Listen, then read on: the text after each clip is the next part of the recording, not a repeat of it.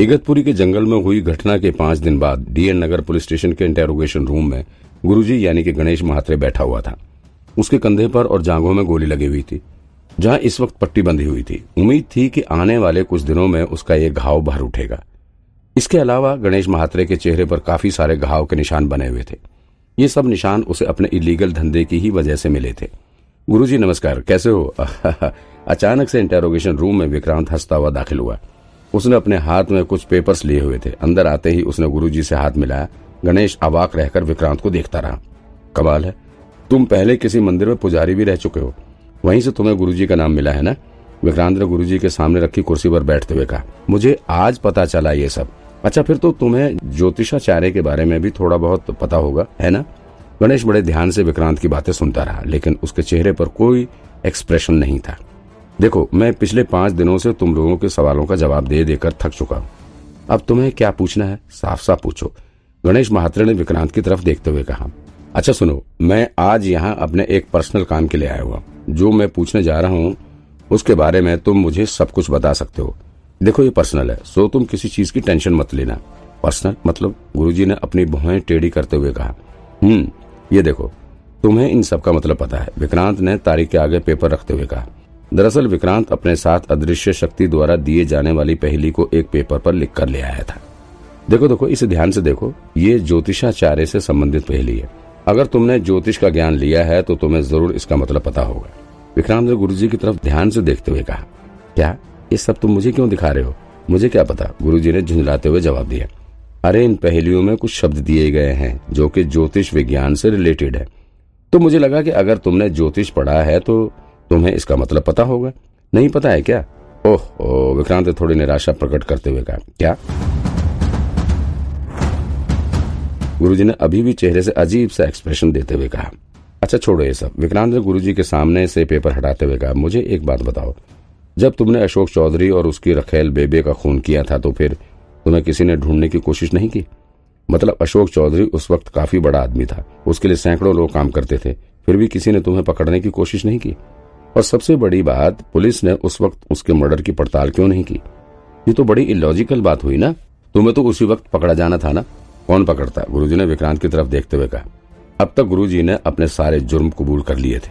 अब उसे किसी बात का डर नहीं था। सो, अब वो विक्रांत से बिना कुछ छुपाए उसे सब कुछ सही सही बताया जा रहा था। अशोक चौधरी का कोई परिवार नहीं था। उसका कोई बेटा भी नहीं था। इसीलिए जब वो मरा ही, उसके आदमियों में उसकी संपत्ति को हत्याने को लेकर लड़ाई झगड़ा शुरू हो गया। और दूसरी बात, अशोक, की डेड बॉडी ही किसी को नहीं मिली। तो फिर किसी को कैसे पता चलता कि उसकी मौत हो चुकी है?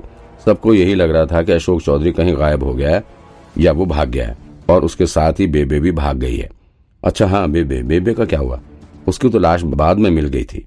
फिर भी तुम नहीं पकड़े गए? विक्रांत ने गणेश महात्रे की तरफ़ देखते हुए सवाल किया। हाँ डेड बॉडी मिली, लेकिन कोई उसके लिए क्लेम करने नहीं आया।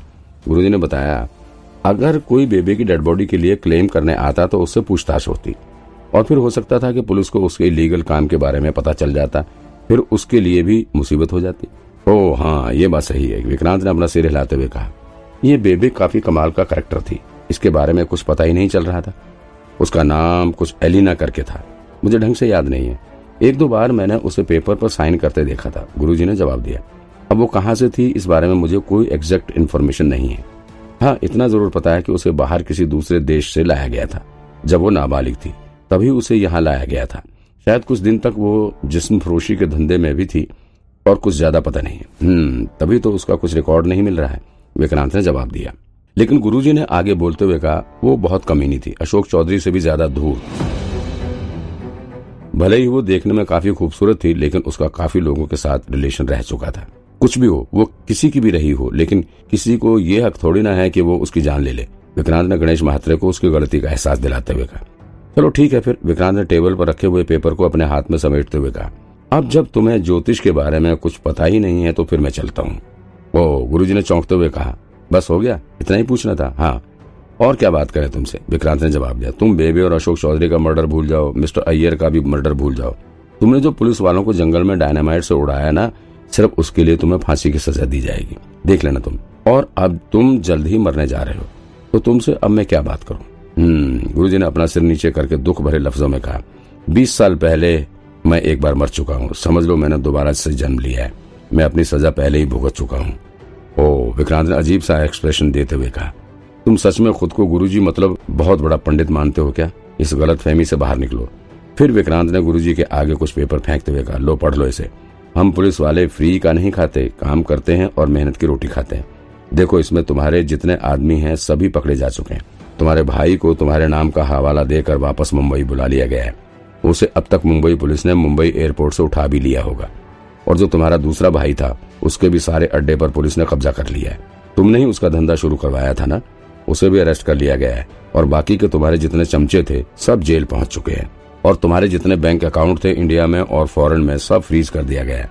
विक्रांत ने फिर अपना दोनों हाथ टेबल पर टिकाकर गुरुजी की आँखों में देखते हुए कहा अब तुम तो मर ही रहे हो, लेकिन तुम्हारे साथ जितने लोग कनेक्टेड थे, अब सब के सब बैठकर भीख मांगेंगे।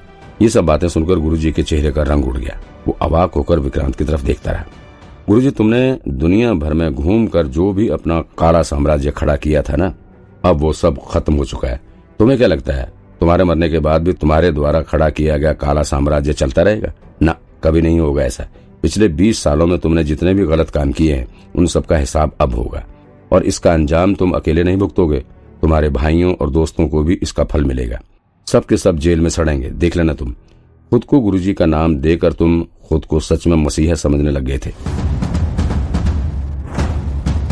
एक बात याद रखो, नाम से कुछ नहीं होता, काम से इंसान बेहतर बनता है। गुरुजी के पास अब बोलने को कुछ भी नहीं रह गया था। वो सन्न मार कर विक्रांत की बातें सुनता रहा। इसके बाद विक्रांत ने उसे अपना फ़ोन निकालकर एक वीडियो दिखाया। इस वीडियो में उन पुलिस वालों के घर वाले रोते नज़र आ रहे थे जिन्हें गुरुजी ने जंगल में बम से उड़ाकर मार डाला था। किसी ने अपने बेटे को खोया था तो किसी ने अपने पति को। कोई छोटी सी उम्र में ही अनाथ हो गया था। हर जुर्म के पीछे किसी की आँखों से निकला हुआ काफ़ी सारा आँसू होता है, लेकिन इस बार तो ये बहुत ज़्यादा हो गया था। विक्रांत ने गुरुजी के कानों में हेडफोन लगाते हुए कहा, लो, देखो इसे, ध्यान से देखो। और इन सब की चीख सुनो और बताओ किसका दर्द ज़्यादा है, तुम्हारा या इन लोगों का? गुरुजी ने कुछ पल तक वीडियो देखा और फिर अपना सिर नीचे करके बैठ गया। विक्रांत भी वीडियो के खत्म होने तक का इंतज़ार करता रहा और फिर वहाँ से बाहर जाने के लिए मुड़ गया। जैसे विक्रांत पीछे मुड़ा, गुरुजी ने पीछे से कहा, सर सर, वो गोल्डन पिलर अंदर से खोखला होगा ना? हम्म?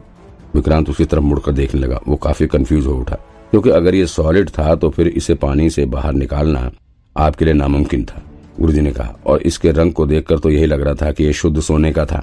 क्या? तुम अभी भी गोल्डन पिलर के बारे में सोच रहे हो? तुम्हें उससे क्या? अब तुम्हें क्या करना है? वो चाहे सोने का हो या लोहे का। विक्रांत ने कंफ्यूज होते हुए कहा अच्छा मैं आपकी वो पहले हल करके दिखा दूँगा। मुझे गोल्डन पिलर की पूरी इन्फॉर्मेशन चाहिए और उसकी फ़ोटो भी। गुरुजी ने कहा, बोलो डील करोगे?